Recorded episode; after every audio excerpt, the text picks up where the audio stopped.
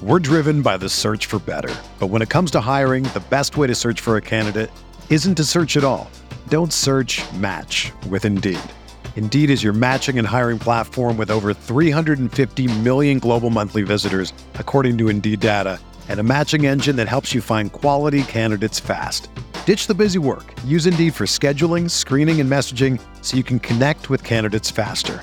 Leveraging over 140 million qualifications and preferences every day, Indeed's matching engine is constantly learning from your preferences, so the more you use Indeed, the better it gets. Join more than 3.5 million businesses worldwide that use Indeed to hire great talent fast. And listeners of this show will get a $75 sponsored job credit to get your jobs more visibility at Indeed.com slash BlueWire. Just go to Indeed.com slash BlueWire right now and support our show by saying that you heard about Indeed on this podcast. That's Indeed.com slash BlueWire. Terms and conditions apply.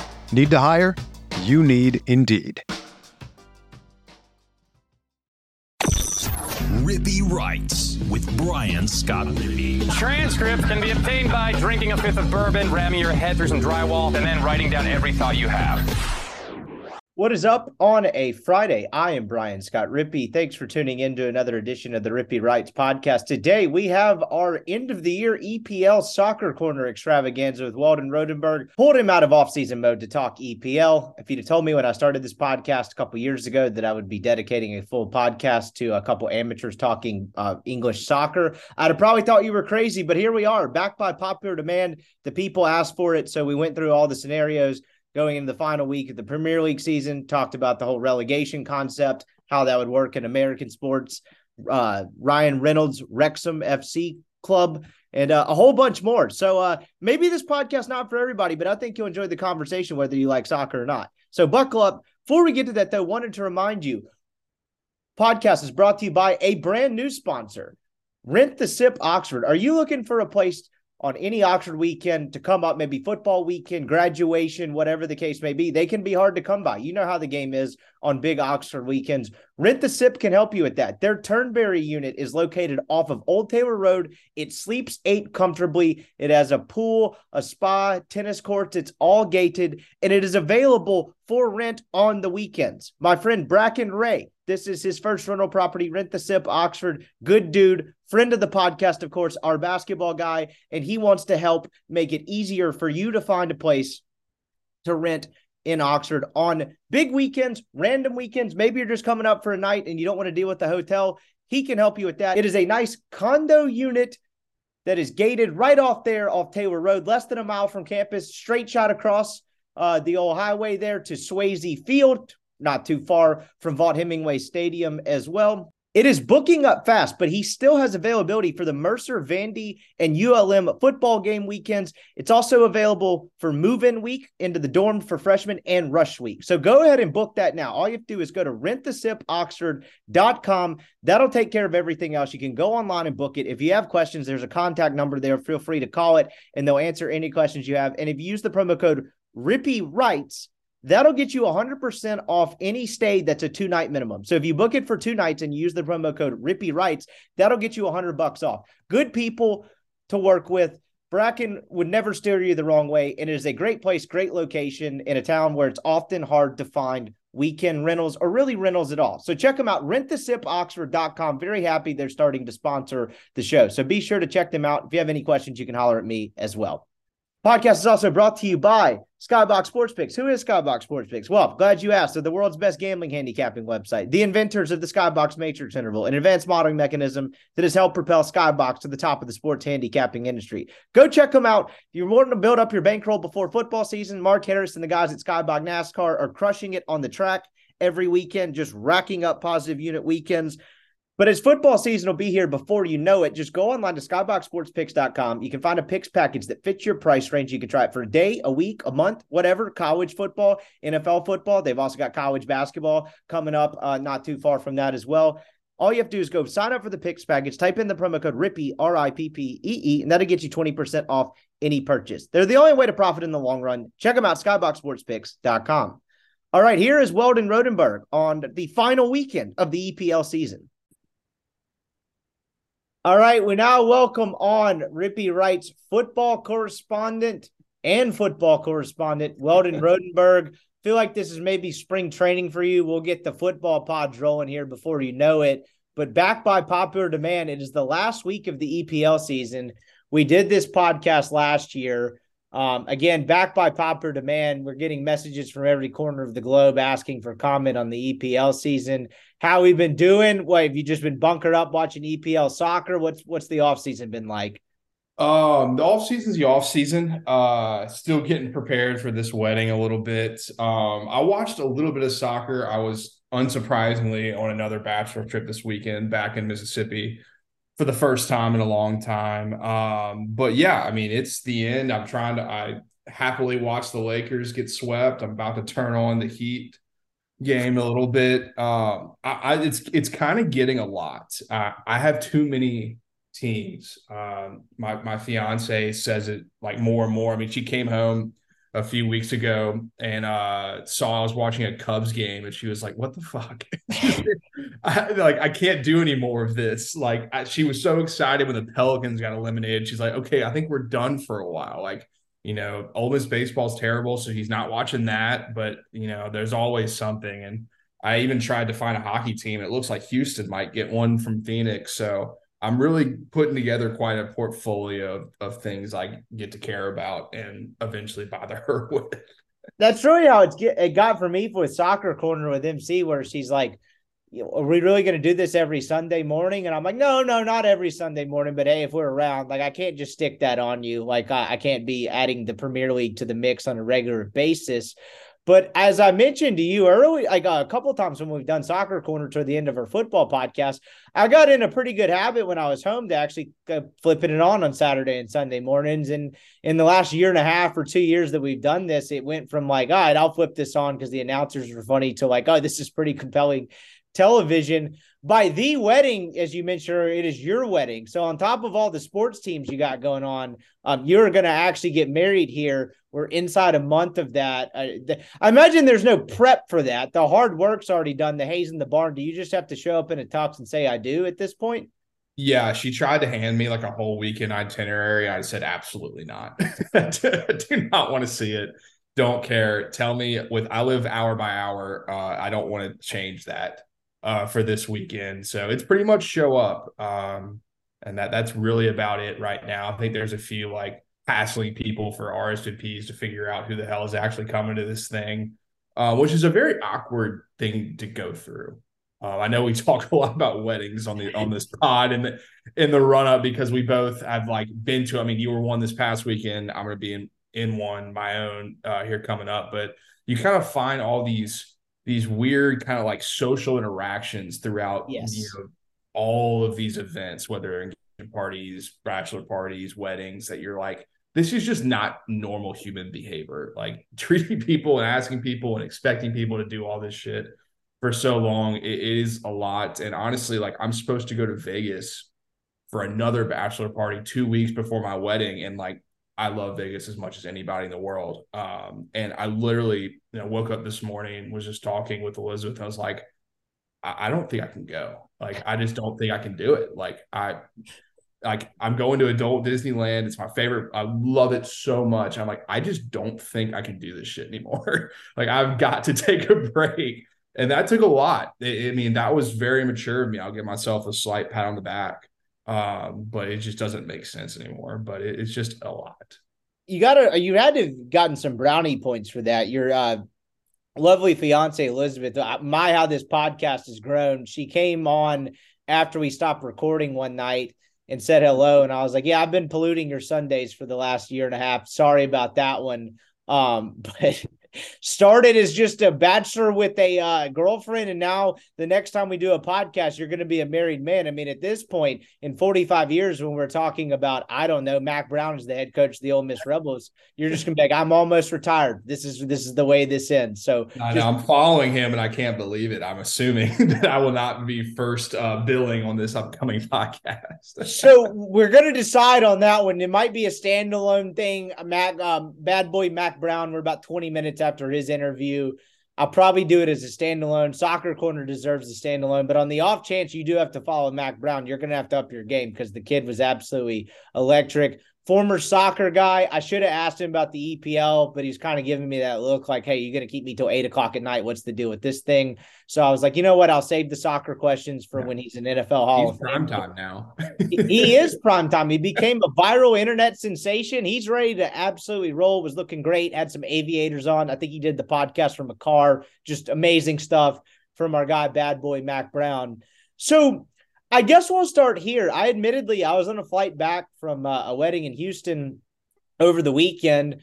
I'm sure you got t- tagged in the same message board stuff I did it was apparently an epic Sunday in the EPL. How I know you were coming back doing your own travel. We can't catch this every Sunday. Do you have an idea of what happened? Because uh, I'm relying on you. I have zero clue. I know we're entering the last week, but apparently some crazy stuff happened. Is there any sort of uh, primer you can give me without me giving you any sort of pre-show notes? Well, I actually um, did some research for once. That's podcast. amazing. That's big boy stuff. That's how we enter Joe Rogan level. And by research, I mean I looked up scenarios for this upcoming uh, final week on where everyone's standing and what's all going on. Uh, I saw a decent amount on Saturday. We went fishing Saturday morning at this trip, and we got back at like 10 a.m. Like everybody was taking a nap. So I just turned on some soccer, turned on a little bit of golf, and kind of like tried to catch up on what was going on because I mean, United won, and I like really wanted to make sure that some other things happened so we could play in the Champions League. Uh, but there were some like some death blows. You know, it, it's getting that time um, up top and on the bottom, um, as I'm sure you're aware of.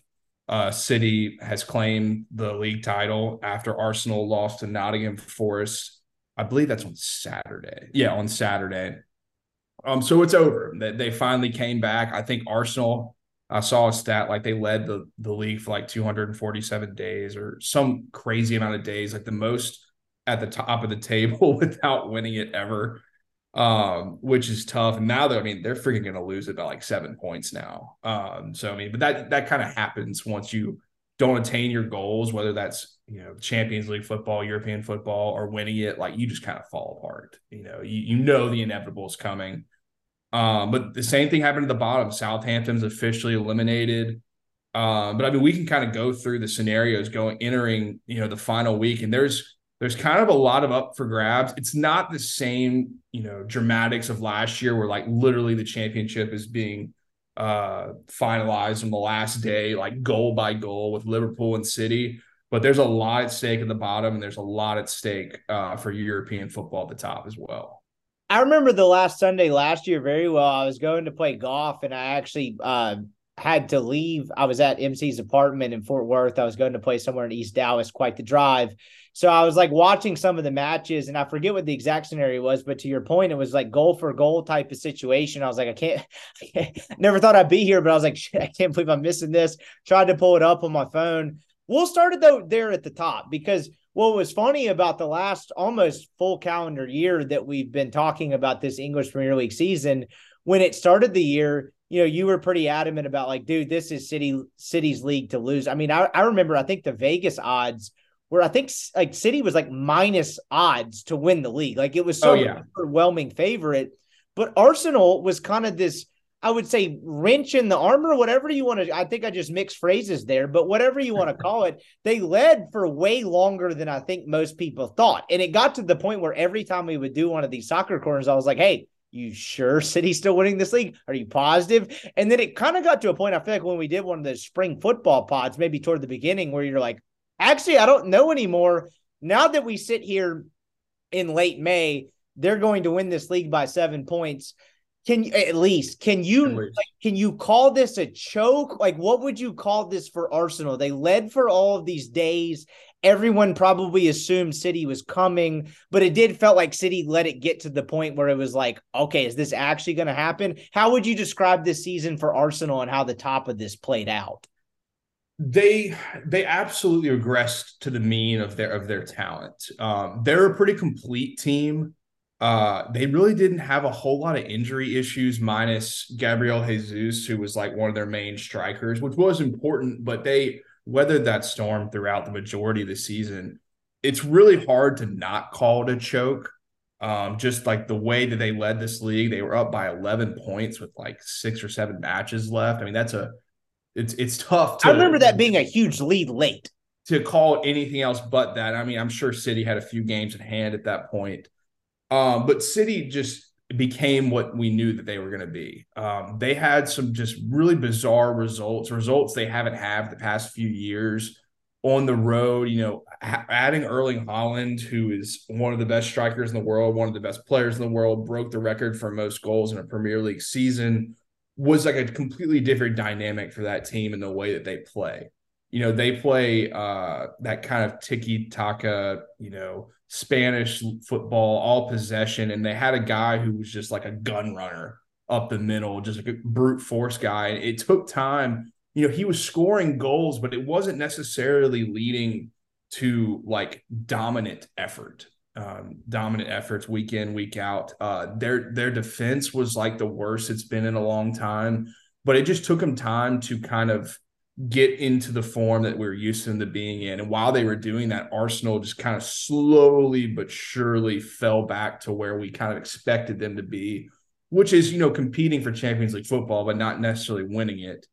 Um, but just the way that this works and the way that any sport works is like they had a just perfect opportunity to win this thing. And a, a few weeks ago, you know, they went to go play at City. They're up, I think, five points. Uh, City had like two games in hand though, and City absolutely dominated them. I mean, literally, it could have been six one. I think it ended up being like four one. It, it could have been worse. I think that was like the morale death blow that kind of ended up everything. You know, they were technically still up on points, but it, you knew it was over after that game. It was just so demoralizing. Um, so I mean, it was almost kind of like you know, an Ole Miss Alabama game. It's like this is like all of your goals are right in front of you if you win this game, and then you just lose it, and it's like now we're just going to kind of you know fade into the finish, which is exactly what Arsenal has done. Um, so yeah, I mean, it's it's pretty much a joke. Um, I think all stats, the way that you've seen this league over the past, you know, few years go, it, you know, this they haven't really had anything like this where a team's just been caught like this. Um, but I think, you know, like we talked about earlier, like City's the best team in this league. They're the best team in the world. They're playing in the Champions League final um, after eliminating Real Madrid, the other best team in the world. Uh, they're proving it on all fronts. And after what was kind of like a a disappointing, unusual start for them that they've rounded into form and shown us exactly who they are um, and who they have been the past few years. And so, where does that go from here? Like they're going to win the league. Does do we have? I mean, we'll get. I mean, obviously we have August and preseason camp and all this to get into the soccer corner next year. Will they Will they be the overwhelming favorite next year? I know there's a decent bit of change that goes on in the offseason and people add guys and whatnot, but like, would you anticipate City being the overwhelming favorite again? Is this like a Golden State Warrior situation? Like, what, how does this set up beyond this year? Is there that much more turnover in soccer? How does that work? I mean, they've won. I think it's three of four. So they're. I mean, their dynasty standard. I mean, they've won more than that. I mean, I think they've won like five out of the last seven, um, or maybe more than that. Even uh, I can't really totally remember once they started that first one. I think in 2014 or 15, they've been the team of this league. Um, it'll be very, very, very interesting to see what a lot of these top teams do in the summer. Um, Tottenham is in a total state of confusion. Um, they don't know who their manager is going to be. They don't know if Harry Kane is going to be back, who's been the linchpin of that, you know, that franchise, that club for years. Um, they've kind of bottled Champions League football. They will not be playing European football this year, which is kind of unusual for them, despite, you know, usually choking at some point in whatever competition it is. Um, you've got Chelsea, who is just in a total state of flux with this new ownership all of these new players. They just hired a new coach, uh, Pochettino, who's been at Tottenham, who's been at PSG. He's a name. He's like your classic I've been everywhere coach in European football. Like, I mean, if you looked him up and looked up his his resume, you'd be like, yep, this is like the most European hire ever. He's been everywhere. He's been fired like four times, but now he's back here. Um, what that squad looks like, how many players do they sell? How many players more can they actually buy? Will be interesting. Um, Arsenal is this kind of like the motivation for them to really invest Uh, Stan Kroenke is the owner of Arsenal, who is also the owner of the now NBA Finals NBA Nuggets, the Dim, I mean not the Denver Broncos, the uh, the Avalanche, who won the Cup last year. All they've had is success, and then the Rams, who won the Super Bowl two years ago. I mean, all they've had, all of his teams have had success. Is he going to see this push from Arsenal and like really, you know, put himself into it and continue to to buy players? Because I mean, Arsenal was incredible this year, and they haven't really not going to accomplish much. I don't think they're going to win a trophy, um, but they've been great. But they're not an expensive team necessarily. They they've made some big purchases, but not to the extent like Liverpool, United, or City have in the past. And then you know my team, United. I mean, they're working to sell the team. No one knows who's going to own this team next year. Is it going to be Ineos's uh, founder Ratcliffe is it going to be a Qatari ownership. What does either of those ownerships look like when it comes to buying players? Because they need a lot of them, and it looks like they're going to be selling a lot of them. Um, so City's the only mainstay. You know, they're the only team that I don't think they're going to even need to invest that much in this group in order to continue to be the best team in the league. They might honestly be an even bigger favorite next year uh, compared to this year. Now that they've had this continuity, I they do have a few older players um, that have been linchpins. That I mean, another year uh, playing like international soccer. I mean, th- these guys play so many games year by year. They wear down, and once you get to freaking you know 28 29 where you think that's like the prime of an nba player or a, a uh, nfl player it's in soccer that's like you're old um, so I'm sure they'll have to add like some younger depth pieces that are guys will hear from in you know two or three years. But honestly, they're they're going to be an even bigger favorite in my opinion. So that's interesting to me because I was looking this up earlier, and you mentioned that Man City's kind of already on their way to being a dynasty. From uh, as Wikipedia puts it, the uh, most reliable source ever.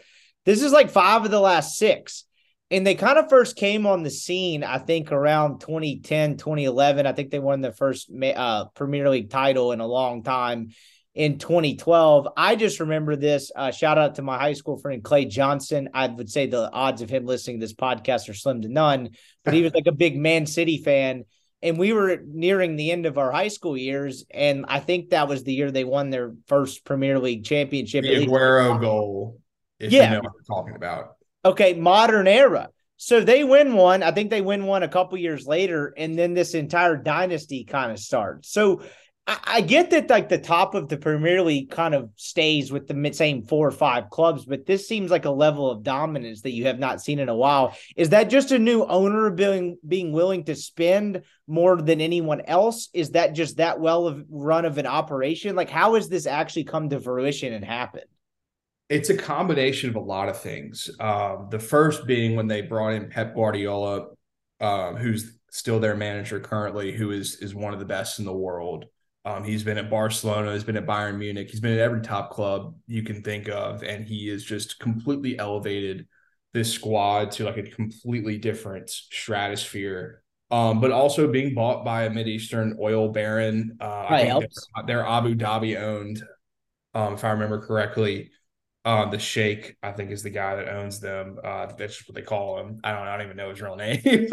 uh, like that obviously changes your your upside as well. Being able to have a, a, certain amount of unlimited funds in order to buy the world's best player, but but what they also have, which is something that you know some of the top clubs struggle with, is like and just an absolutely incredible academy that they have built kind of from the ground up since they've started this run and they've had homegrown players that they've been able to sell for cash to buy more players or some guys like Phil Foden actually end up in the squad um, from time to time. And you know they just they just don't buy many flops. You know their scouting department is pretty unbelievable. And you know obviously you can spend big money and do that and have a much better you know i guess uh, hit rate but shit, United has as, as much money as most people, and they have like one of the worst hit rates on buying expensive players you've seen in the past five to six years. So it doesn't always work out when you spend big.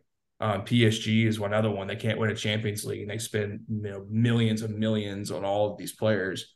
Um, so they they are just well run at every single level. Um, and they have the advantages of the ownership, they have the advantages of the best coach in the game right now.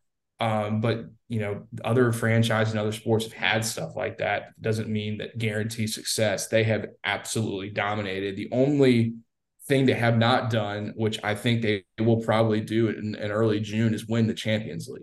They have never done it. Um, and they're in the final against a pretty inferior Inter Milan team, and they're probably going to get it done. So that's kind of like literally the last leg of this dynasty to accomplish.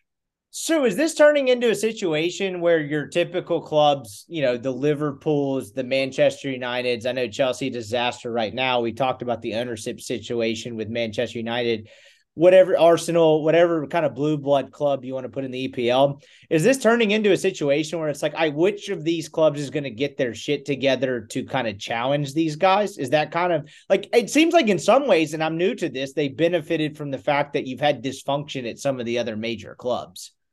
Uh absolutely. I mean, if you look at like the past winners of the Premier League, you look in like the early 2000s and 90s when Sir Alex Ferguson was at United. I mean, he was winning a shit ton. You know, it was it was almost every other year or every year.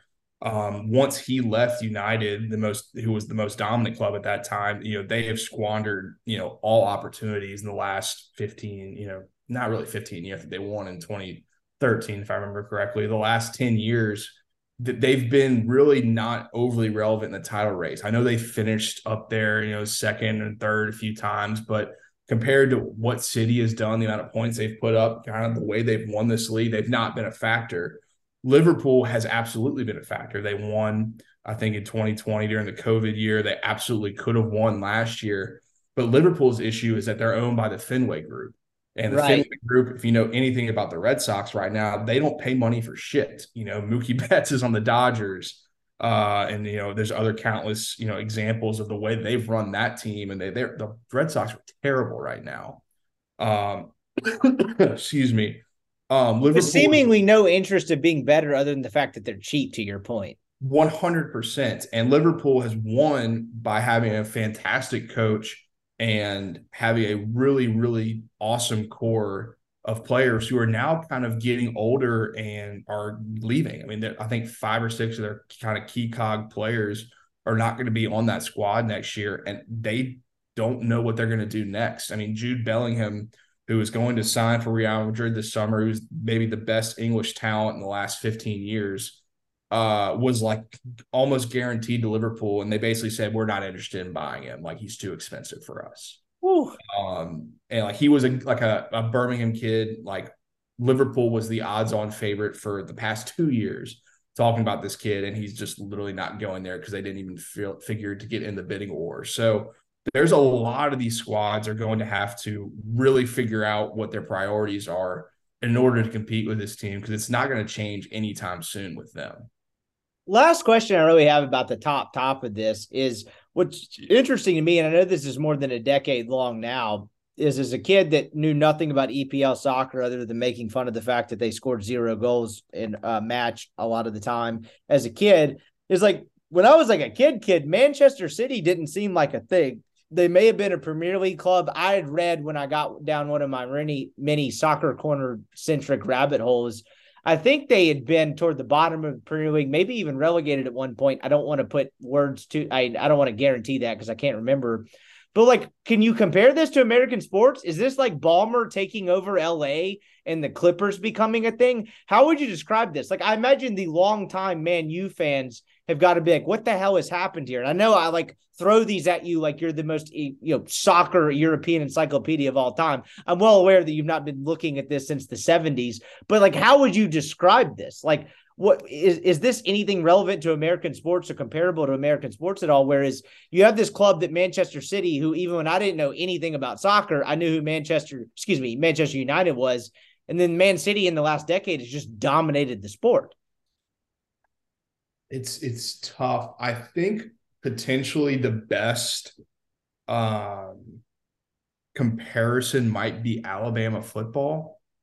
Okay. Um, you know, I my knowledge and history of, of City is kind of like from growing up and playing FIFA and having them sure. begin to win. So like I, they've had a club with history, but not necessarily like Alabama football history, but the most recent run of Alabama has started because they were the team the most invested with as much money or more money than anybody else when it comes to recruiting and investing in the program. And then they went out and hired the best coach to really put it all together. I think that might be, you know, the best comparison. You could use Georgia as well, which is a team that has kind of had a history, has won and sleeping muddled it giant, up. like got their Just needed, yeah, a, a potential sleeping giant that needed the right investment um, into its program and the right coach to kind of put it all together. Um, City doesn't necessarily have, like I said, the, the the history of just dominance that both of those programs have had in the past. But I think it's kind of like it's clicking on all cylinders. And the only thing that's going to stop them, in my opinion, is um, if Pep leaves, which is kind of something that's been talked about. You know, these soccer coaches, similar to coaches in the NFL, NBA, MLB, college football, they don't last forever. They don't stay in the same place for the whole time. You know, new challenges um, always come up, it'll be really interesting interesting to see what Pep talks about um, if they end up winning the Champions League this year. It's like that's kind of you know the final straw uh, of his of his you know reign there. Um, but I mean, they've just been unbelievable and they've continued to buy the right players in the right system and they've just dominated. As we go down the table a little bit, the first one I notice is obviously in third place in Saudi Castle. I feel like Saudi Castle to me is I'm engaged to Brentford, probably going to be a good wife going to hang around a long time. We have a nice stable relationship with the bees, but the Saudi Castle was just that one I met at the bar one night that I was like, damn, I can't commit to him. I want to root for him really bad. Ever since you told me their background, real sturdy background of, you know, Saudi owned rich lady type she's thing. pretty she's rich she's Yeah. hard more exactly. And I just can't. I, I would be a fake fan of the bees, despite watching you know next to zero matches, if I just switched my allegiance. But damn it, I really want to. They finished 11th in the EPL last year. They were on the up and up. I believe that was kind of when they got bought.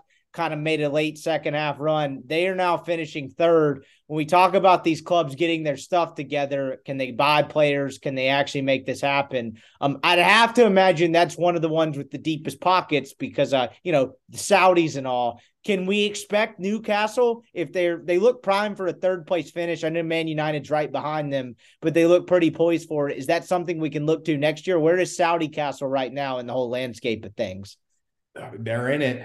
They're absolutely in it. Uh, on monday they tied leicester uh, at home to guarantee champions league football next year which is There like a massive first step in order to like get real investment you know your payroll changes your ability to create you know revenue changes and you know win and be more out there. Um so i mean they're absolutely in it. It it's just it's going to be a little bit more difficult for them um really because of just where they are. They're not you know they're kind of like the they're almost like the bucks like or the spurs. It's like you know the well run but like not the biggest free agent destination in the world Right, Um, because you told me when we first started doing this, they're like the northernmost English city. It's not like it's like Green Bay. It's not like a huge free agent outpost. Green Bay might be the best the best way Okay. to, to imagine if Green Bay got bought by the richest owners, even though Okay. it doesn't matter. Um, that they have absolutely gotten in talent, but that their ability to get in talent is solely dependent on paying more money than everyone else. You know, nobody is leaving Real Madrid and Barcelona and all these huge clubs and be like, you know what, it, it's Newcastle for me. I want to go. I want the to go to Newcastle point of City. England. Yeah. Yeah. Now it hasn't necessarily hurt them. You know, they've had, you know, really talented players they've bought over the past few years. They've done it really smartly. Um, they, they've added to um, a really impressive group. Uh, they've accomplished their goals for this year, and maybe people see that and are like, okay, you know, that that kind of changes my mind a little bit about them. Um, but as as long as they're owned by them, as long as they have the money backing them, they're going to be in the conversation uh, they're going to have to take a massive step in order to win this thing. Um, they're going to have to really vamp up um, where they're at, but they're it's a difficult place to play. Um, they they've done really well at home this year. Um, they're they're a difficult team to play, which is the style. Um, like I said, I, it's going to take another massive investment and jump to get to the top of this thing, but you know, they'll be interesting to see how they fare playing more games in Europe next year if they're able to have the same success. Uh, but they're they're fascinating. They're not going to be leaving anytime soon. That's for sure. We'll get back to Weldon Rotenberg in just a second, but before we do, I want to remind you is brought to you by Athletic Greens. I take AG1 every morning. It helps provide you with the nutrients you need to make your body go. Taking care of your body, particularly as you get older, is as important as ever. AG1 does just that. It helps with better gut health, sustained energy, immune system support, and, and it's a supplement that tastes great. So I take it all in the morning. It is awesome. AG1 is the best nutritional drink out there. If a comprehensive solution is what you need from your supplement routine, then Athletic Greens is giving you a free year supply of vitamin D and five free travel packs with your first purchase. Go to athleticgreens.com slash MPW. That's athleticgreens.com slash MPW to check it out. Podcast is also brought to you by LB's University Avenue there in Oxford. Go see Greg if you're Rippee Writes subscriber. That's rippeewrites.substack.com. Get a free newsletter from me and discounted meats right now. It's three six ounce bacon wrap fillets for 20 bucks. That's about a $40 valuation. You're getting there for 20 bucks. Just go in the store, show Greg proof of subscription. He'll get you set up with the Rippee Writes special and then go find all your own favorites. It's the best butcher shop in the world. It's prime time grilling season right now as the weather is warm. It's great to be outside. LB's wants to make your grilling experience great. Check them out. LB's University Avenue there in Oxford. All right, back to Weldon Rotenberg. 2024, we're doing this podcast next year. Saudi Castle is primed to win the Premier League. Cam Smith has won the Masters, and Koepka has just won another PGA. Do we just have to pledge our allegiance to the Saudis? I mean, have they taken over the global sports world? This is kind of a wild thing that's not really interconnected, but kind of is at the same time where it's like, my God, when you put godless amounts of money in these sports with really no salary cap leagues, obviously golf not really a salary cap thing, but like, how far does this go? I mean, they they bought an EPL team that's now top three immediately. Like, is that a discussion amongst EPL folks? What is that kind of like? Is it anything similar to LIV at all? Um, it's just not new to soccer anymore. You know, it's not new to this world. It's it's frustrating. I know when it happened, there was a lot of pushback, especially you know as Chelsea was getting sold by the Russian oligarch, just to have the Saudis come in and buy evidence enough it was like you know it's the devil we know not the devil we don't kind of situation. Um, and i i don't I, the golf is so different. And uh, maybe we can actually talk a little golf. The, the LIV tour is so different because of what it represents you know soccer you know the, they, these are individuals buying an individual franchise you know for literally an investment and yes, of course, it is a, a smaller, different, not really smaller, it's a different version of sports washing. Whereas the LIV tour was bad actors creating a sport in order, you know, to wash away, you know, thoughts about the Saudi government. And, you know, we can have the whole talk on whether, you know, you should go there or not and the money, like that's kind of irrelevant, but it's important to know exactly what they're doing.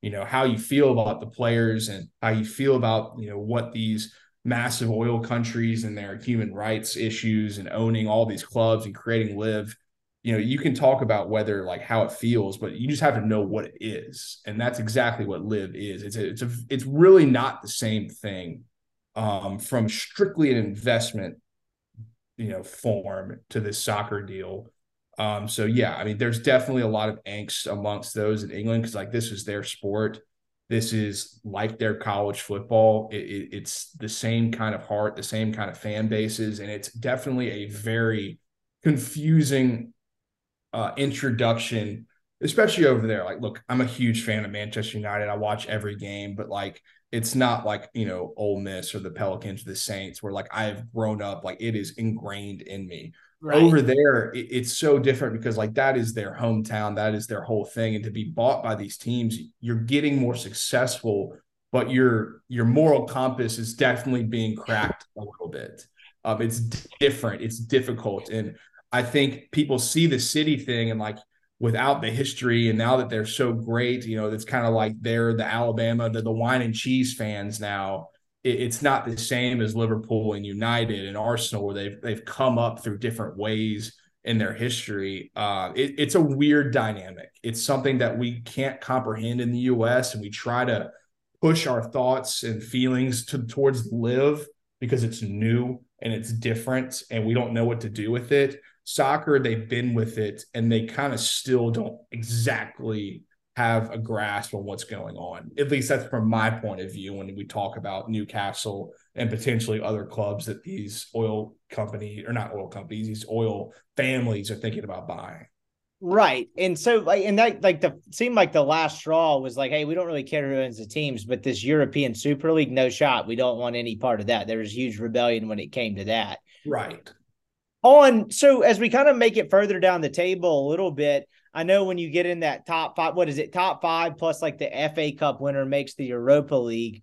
It's kind of the usual suspects, but and I guess there's no one that really qualified. But what's interesting to me at sixth and seventh, kind of right behind where you would find that normal um, qualifying for Europa League, you have two clubs in Brighton and Aston Villa who are right there in the mix.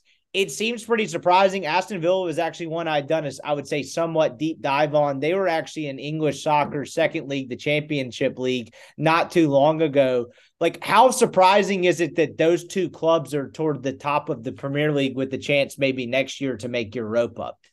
So it's pretty surprising. I think Brighton has become kind of like the darling of of the soccer world because of just the way that they've done it. They are just so incredibly well run. Um, they so it's you know, top four make Champions League, Fifth place makes Europa League, and then sixth place makes this new competition, the Europa Conference League, which is just another the third tier of European competition, which is new in the last two or three years. And Brighton is going to make that, which will be their first time ever, I believe, in European competition, which is a massive accomplishment. Um, and they've done it in kind of a weird way. Like, you know, we talked about earlier in the year when Chelsea fired their first coach, they hired Brighton's coach, which of course they subsequently fired, you know, a few months later after the ownership change. And Brighton went out and got a guy named De Zerbi from Sassuolo in Italy, who has honestly made them even better. And they've just they've just been incredible. Aston Villa, they've been up for a, a good bit now. They've been a pretty consistent team, but they changed managers um, to uh, Unai Emery, who used to be at Arsenal, who was at Villarreal, who's had an incredible run over in Spain, and they have literally just been a just an absolute dog these past few weeks with the way that they've played and how they've come up because they were absolutely firmly in like the bottom half for the majority of the year, and then once they kind of changed management, uh, they they've completely changed their style of play. So they're technically have the ability to get over Brighton, but I think Brighton only needs one point in their next two games because they have a game in hand to secure it. Uh, so it's it's most it's almost certainly going to be Brighton playing European football next uh, this next year, which is wild because that's not I didn't actually even know you know Brighton's a city in England. I did not know that. That's apparently like a real thing. They're on the coast. It's supposed to be really awesome. Okay, I might yeah. have to move there post retirement when this podcast makes me millions of bucks. I don't know if I guarantee that, but if I would recommend that. But it's supposed to be very nice. It's like the southern, the southeastern coast. Okay, uh, a few hours from London. So as we kind of go further down, and I always overlook the middle part. Maybe we'll get to it towards the end, but the bottom is always what is fascinating to me.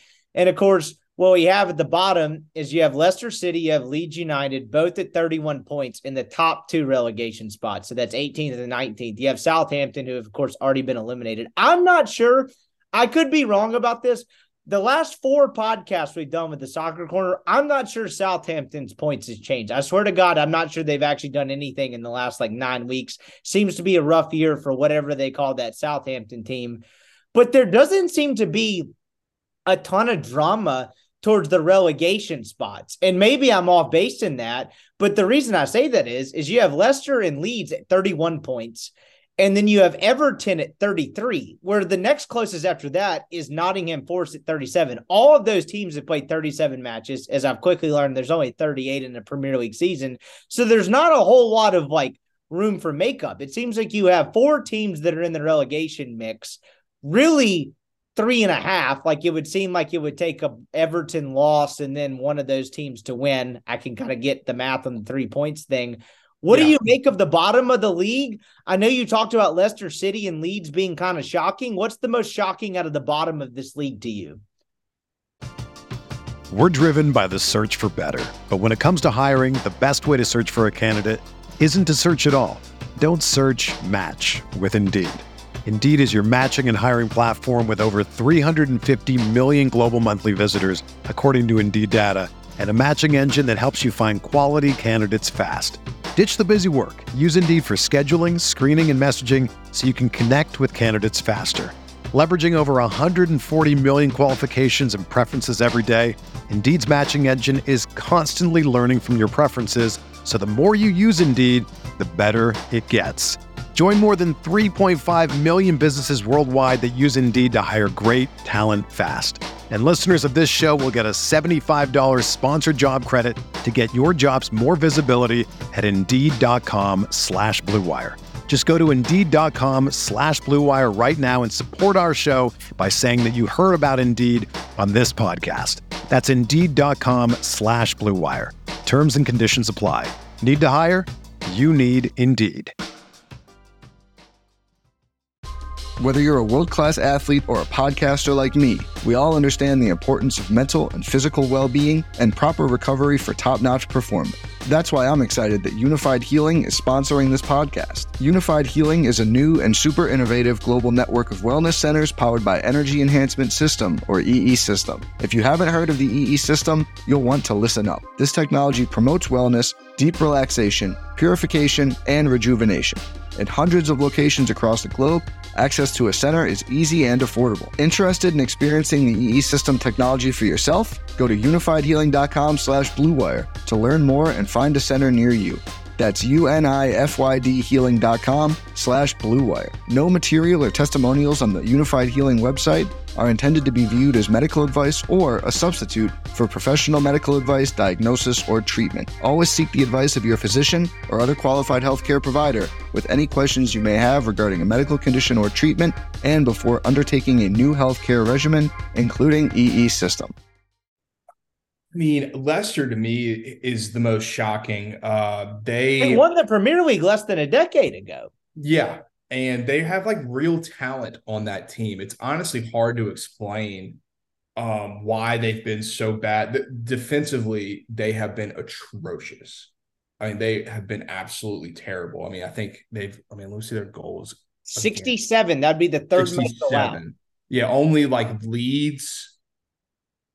Only Leeds has been worse um, in that regard. I mean, that's that's pretty tough. And That's because they fired our guy, by the way. yeah.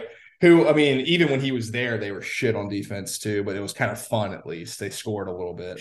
Um, so here's the scenario. I mean, Nottingham Forest beat Arsenal this past weekend in a pretty shocking upset. That guaranteed them to be safe.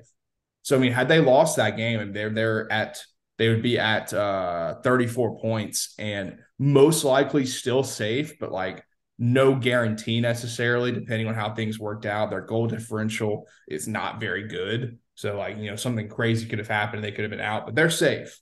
Um, Everton uh, scored a 96th minute goal on the road at Wolverhampton to tie, to add a point to them to, I mean, basically bolster their likelihood of staying up. It was I was actually watching at the airport. It was pretty electric. I was like, oh shit. Like they actually just did that in the 96 minute. They were going to be in real trouble had they not done that.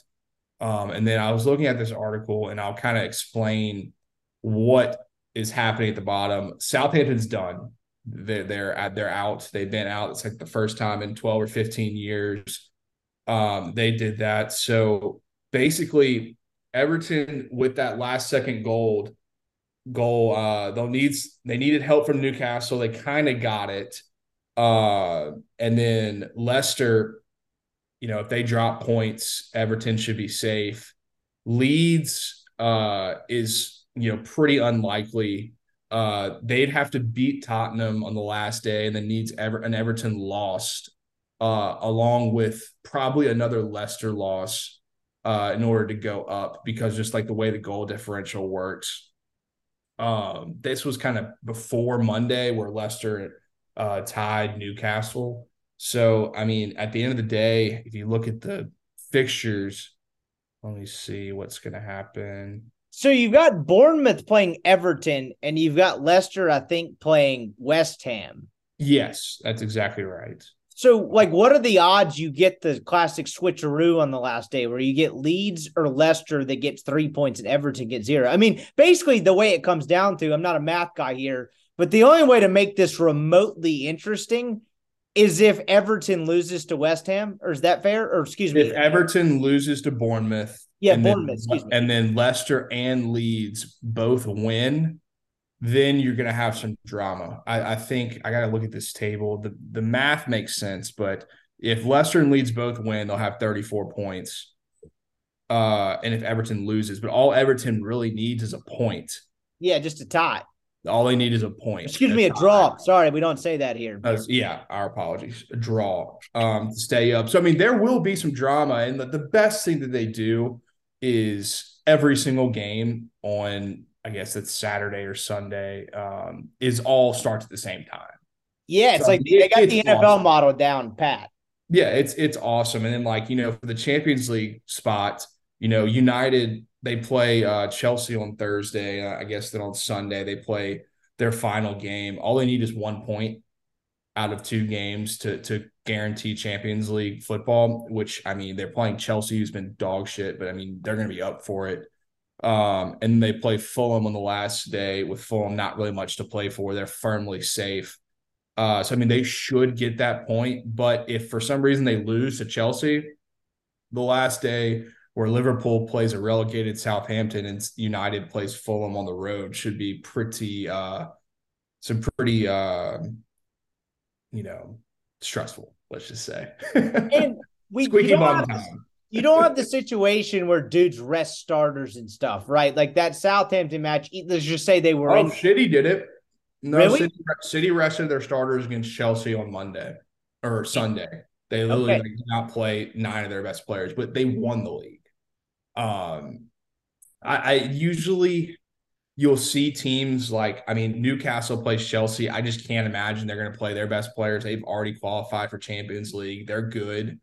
Um, you know, Brighton plays Aston Villa, so I mean they're really going to need to get a point there just in case something crazy happens. Um, they lose by like four. You know, then like things can get a little dicey with the goal differential. So I, they they're not going to. I mean, they're going to play their guys.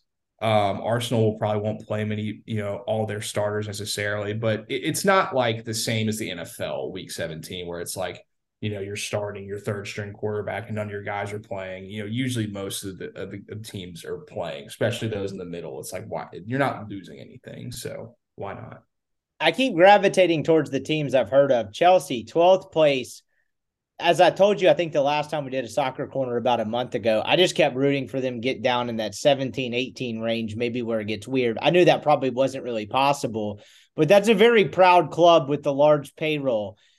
They're 12th. What is that just a complete reset next year where it's like we're getting everybody out of here? I mean, when's the last time one of these blue blood clubs has finished, you know, closer to the bottom than the top? This seems like an unmitigated disaster as someone who knows very little about it.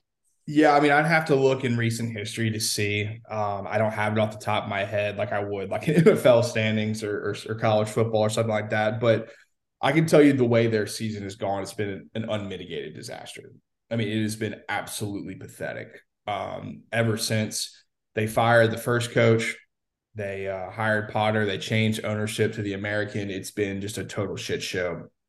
They spent so much money in the winter transfer window and it like it made them worse which is pretty hard to do um they like could not score goals i mean they they were probably the worst goal differential team over the last like six seven eight weeks i mean absolutely pathetic They're Uh, bottom five. They're 36th in goals scored. I mean, that's like Wolverhampton territory. no it's it, it's been atrocious it's been absolutely pathetic um at every level you know champions league in this you know in other competitions fa cup and whatnot they've just been terrible and i don't know what the fix is like i said they brought in Pochettino, who, in my opinion, is just like a total a nothing. A, to changes absolutely nothing except for some formations. Um, he's proven to like not be. He's just fine. He he is absolutely fine. He's he's like your NBA coach, like hiring Frank Vogel again. Like, yeah, you're going to be probably better, but you're definitely not hitting a ceiling that you'd expect. And you know they have so much money invested in these players that like yeah, they might sell some of their older guys or let them walk and then try to, you know, fit in some younger pieces. But I don't really know what the answer for them is. Uh, I'm sure they will not be this bad next year, but there's no saying that they couldn't be worse necessarily. All three promoted clubs in 2022 appear they're going to stay in the Premier League. How rare is that? Pretty rare. Pretty rare. Um, and you got a couple that are like I wouldn't say towards the top, but you got like Fulham who finished you know tenth, eleventh, wherever the hell they'll finish.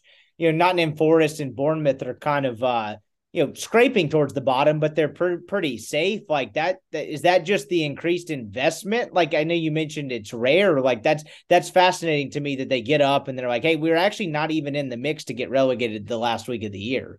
Well, I think what Forest did this year where they bought like 27 players, almost like a Deion Sanders Colorado, you know, roster shift, um, will be studied and looked at and uh, by the teams that are coming up next year to be like, you know, it, it's excuse me, it's about staying up. And you have to do whatever you can do to stay up because once you stay up, you get, you know, reinvestment, you're making more money, you're getting more revenue, you're changing you know your marketing your outlook on your club and you have to do whatever is necessary. That means you have to go all in in order to stay.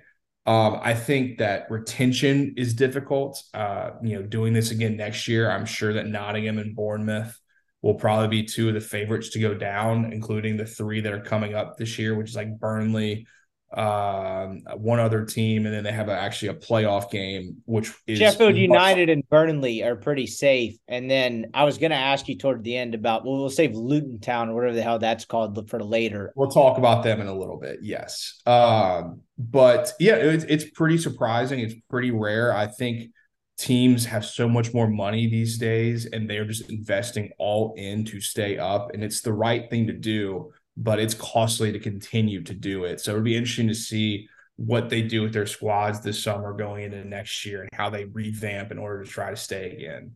So that's actually a strategy. That's what I was going to ask you next is like, hey, if you're in January and that's that other transfer window, right? Somewhere around there, if you're toward the bottom, I would just with the amount of money these clubs seem to have, there's no real salary cap. I just would figure there would be a mad dash amongst the bottom of the Premier League to spend stupid money just to stay up. Is that like an actual line you have to walk? Because you mentioned like okay, if you overinvest in guys and you're in the bottom three and you get a couple guys and you stay up, well, now you have a bunch of bad investments and you're still a bottom tier club, but you're still in the Premier League. Is that actually kind of a, a needle that has to be threaded in a line that has to be walked where it's like, how much money do we actually spend to stay up, even though we're not getting that much better? Oh, absolutely. Because if you once you go down, your payroll changes, your your actual club right. finances change, which means you're not going to be able to keep a lot of players uh, you're just not going to be able to pay them just the way you, how much money you're losing, which is why f- franchise in the U.S. will probably never do this system because your investment can just completely fold on you. You say want to go down. Are there people that just wave the white flag three quarters through the year? I mean, you don't want to do that, but like a team like Southampton, where it's like you know they just could not get up. You're, right. If you're if you're just dead weight you're probably just not going to be buying a, a, ton of players at the end. Um, now, some clubs will maybe do it differently. Like they'll just go all in and be like, we have to scratch and claw to survive. And, you know, at the midway point, Southampton was far from a guaranteed to go down. Uh, and, you know, all four of these teams who are in the, you know, the bottom where none of them were like necessarily guarantees, but they were there. Um, and, you know, some treated those windows differently than others.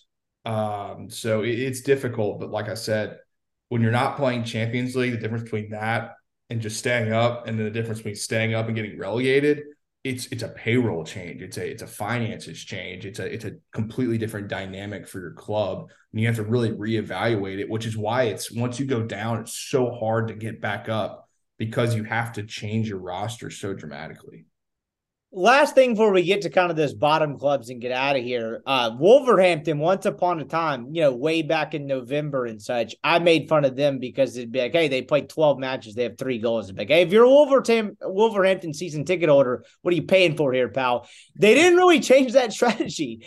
They have the least amount of goals scored in the premier league. They're 31 goals for the season. They played 37 matches and you, the ball's gone in the net 31 times outside of the relegation zone. So I guess that would be well. Now I have it all screwed up, but they basically have the least amount of goals scored in the Premier League, and they're pretty much like four less than the next rele- like club that's facing relegation. Did they just go all in on defense? How the hell does that work? Because they're now in 15th, 16th place, way out of the relegation zone. And clearly the offense did not pick up. Were they just like, you know what? We're actually going to make sure no one scores on us. We won't score goals. We'll just keep getting one point. How does that work? Because I made them to be the laughing stock, and now they're comfortably out of relegation by like eight points.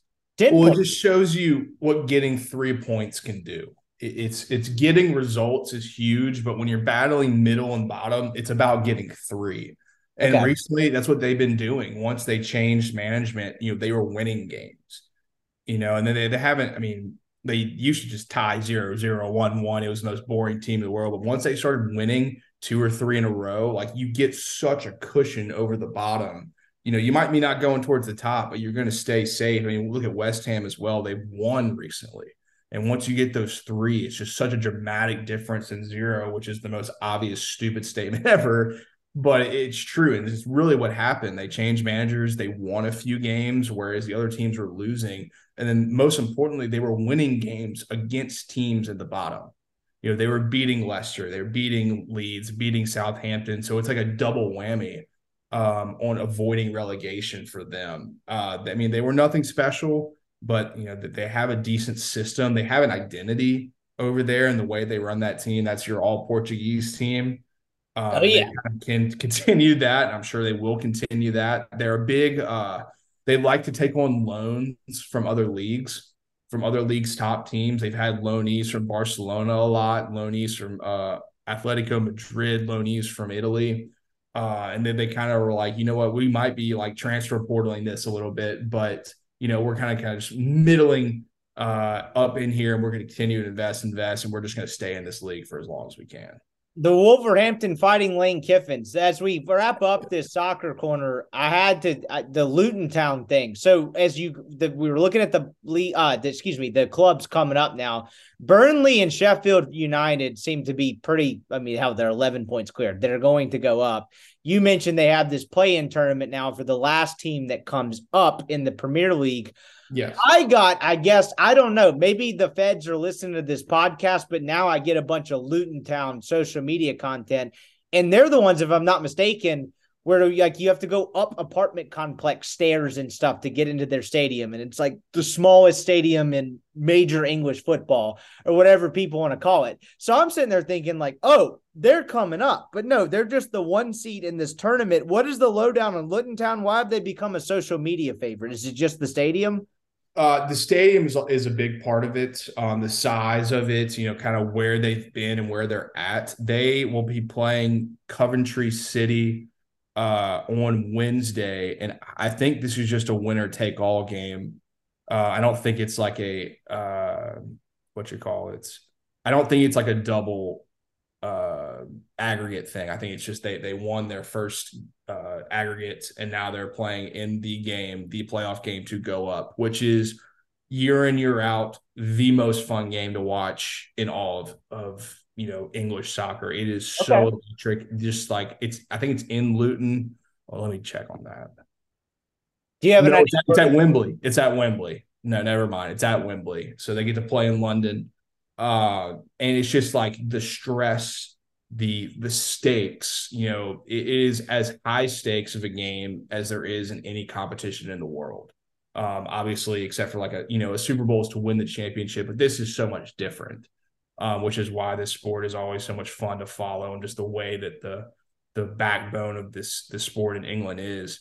Um, it's been talked about that if they go up, they're going to have to invest like 10 to 15 million in their stadium to get it up to Premier League standards, which is like crazy.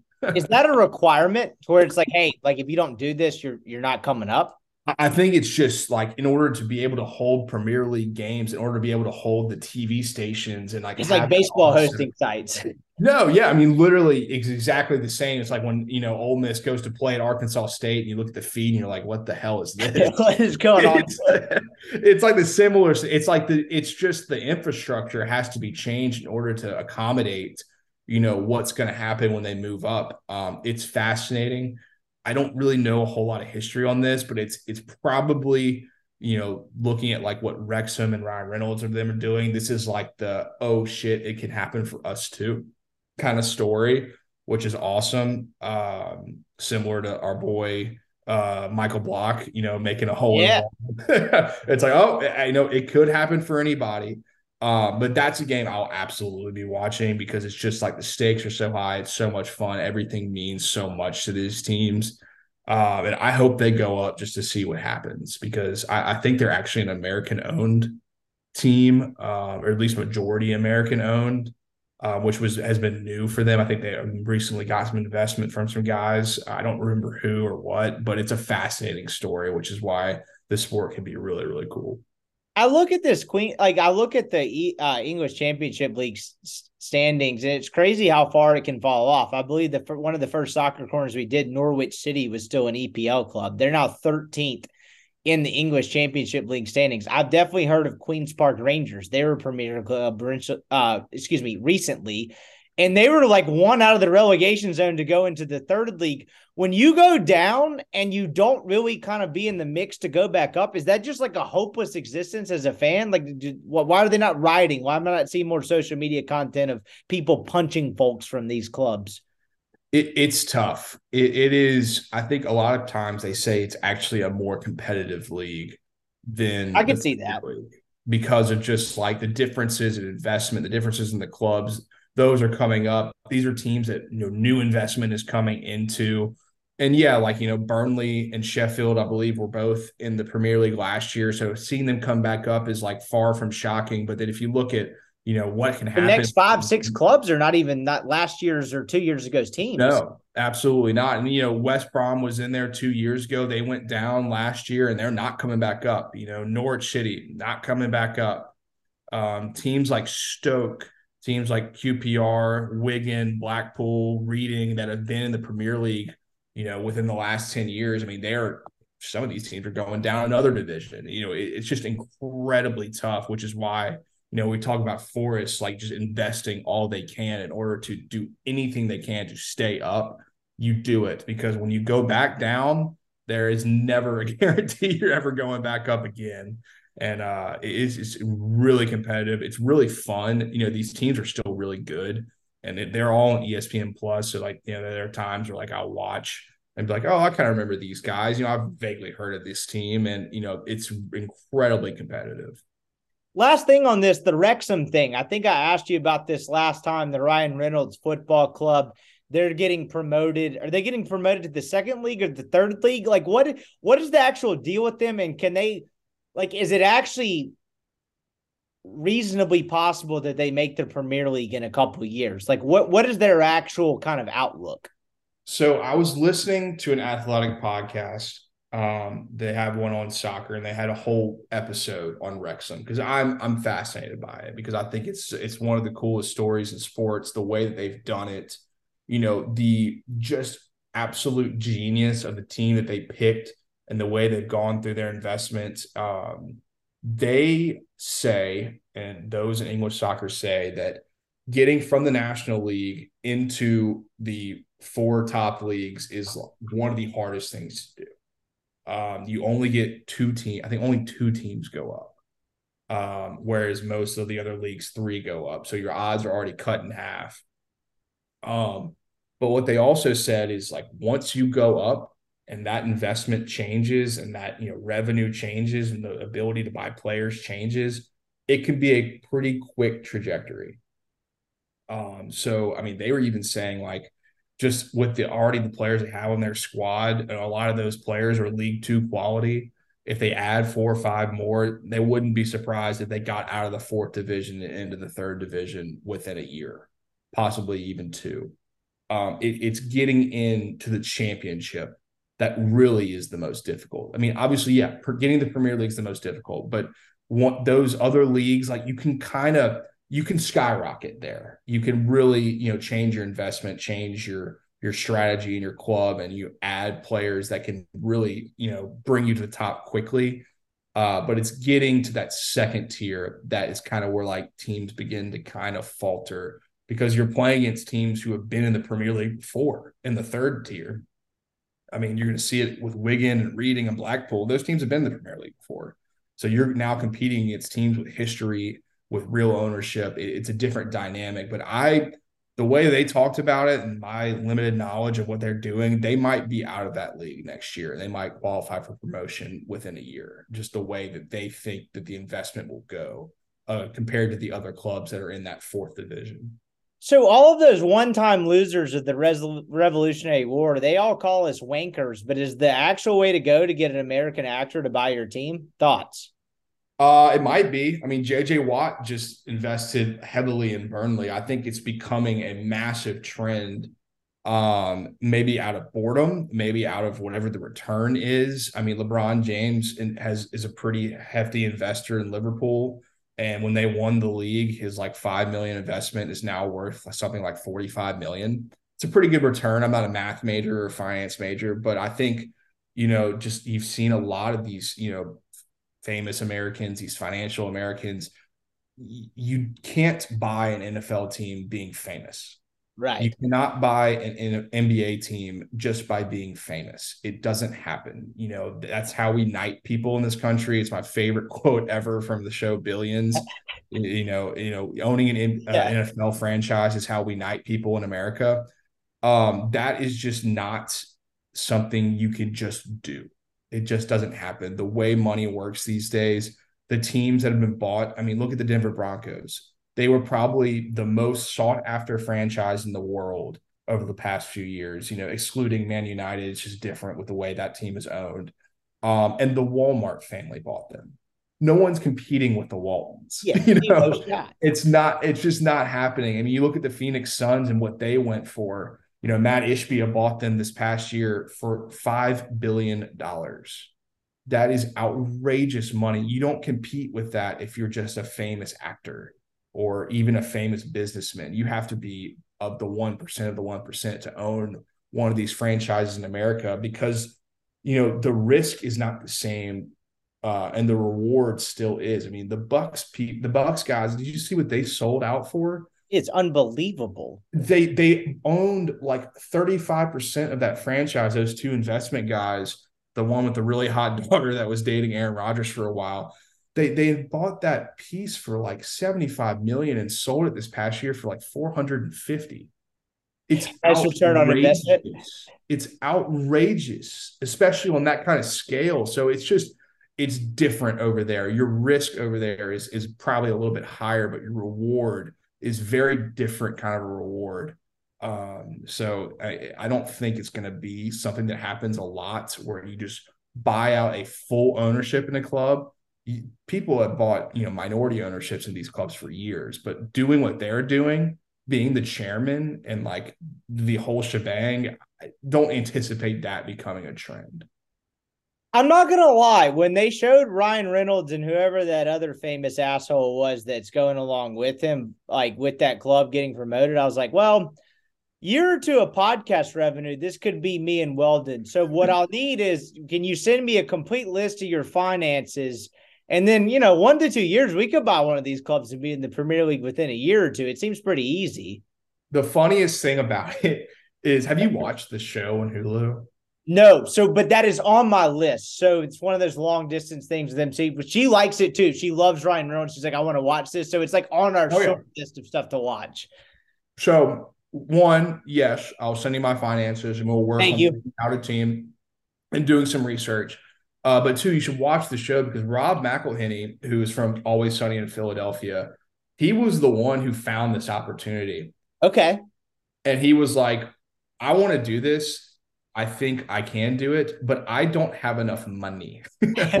I need two things. I need somebody that is richer than me, but also somebody who is like a marketing genius. And he was like, I need to call Ryan Reynolds because not only is he way richer than me, um, but you know, Ryan Reynolds has done like a lot of business. He sold that Mint Mobile company for a billion dollars. Like he is, he is like a kingmaker with some of these stupid companies that nobody has ever heard of. Um, and he was like, he brought him in, called him, was like, I need you to be the guy for this team. And the way that they've done it with this documentary that increases revenue for them of course, to then reinvest in the squad. It, it's a fascinating story, and they kind of go through it in pretty, you know, impressive detail with a lot of footage of like kind of how it worked, you know, the ups and downs and like the issues with it. Because you know these guys are rich, but they're not Saudi rich. So when you have to pay like two million dollars to redo your field twice, that takes a hit, you know, for all of these guys. They talk about the story, that story, and it's like really funny to see Ryan Reynolds be like, I don't know if I could pay a million dollars just right off the back to just do this. Um, but it's pretty crazy. It's it's definitely a worthwhile watch. I'm definitely going to have to watch that. That's actually how this is going to work. So you'll have your people finance your stuff to my people. Just send me whatever you finance portfolio you got, and then I'll call you on like Friday and say, "Hey, I want to buy one of these teams, but I'm not rich enough. I need a marketing genius. I need someone with more money, and then we'll buy a club." And then boom, we'll announce our plans to get promoted by August. Does that sound like a plan? I think what we really need to do is talk with Neil and Chase. And yeah, there we go. Up, up our fee to come bring our knowledge to this to this platform, and then that'll be the backbone of our initial investment. And then I'll sell all my stocks, and then I think we might be able to own 1% of a team. I love it. We'll uh, we'll buy Wigan and then call them the MPW microphones and be like, this is just coming straight up the ass of the comments. So this is it. we'll get that worked out in the next week. The listeners are anticipating it. He is Weldon Rotenberg. Dude, I appreciate the time. This is always a ton of fun every year, which crack cracks me up started as a joke segment, and now we're doing a uh, soccer corner once per year. The last week, people are demanding it. we don't know shit about soccer. taking over the football market. I appreciate the time, my friend. We'll talk to you here soon because fall camp will be right around the corner. Yes, it is. Goodness gracious. All right, that'll do it for our show today. Appreciate Weldon hopping on and talking some uh, soccer as we uh, slowly learn this sport across the pond. Hope you guys enjoyed that. We'll be back next week with a couple different podcasts as we kind of wade into off-season mode.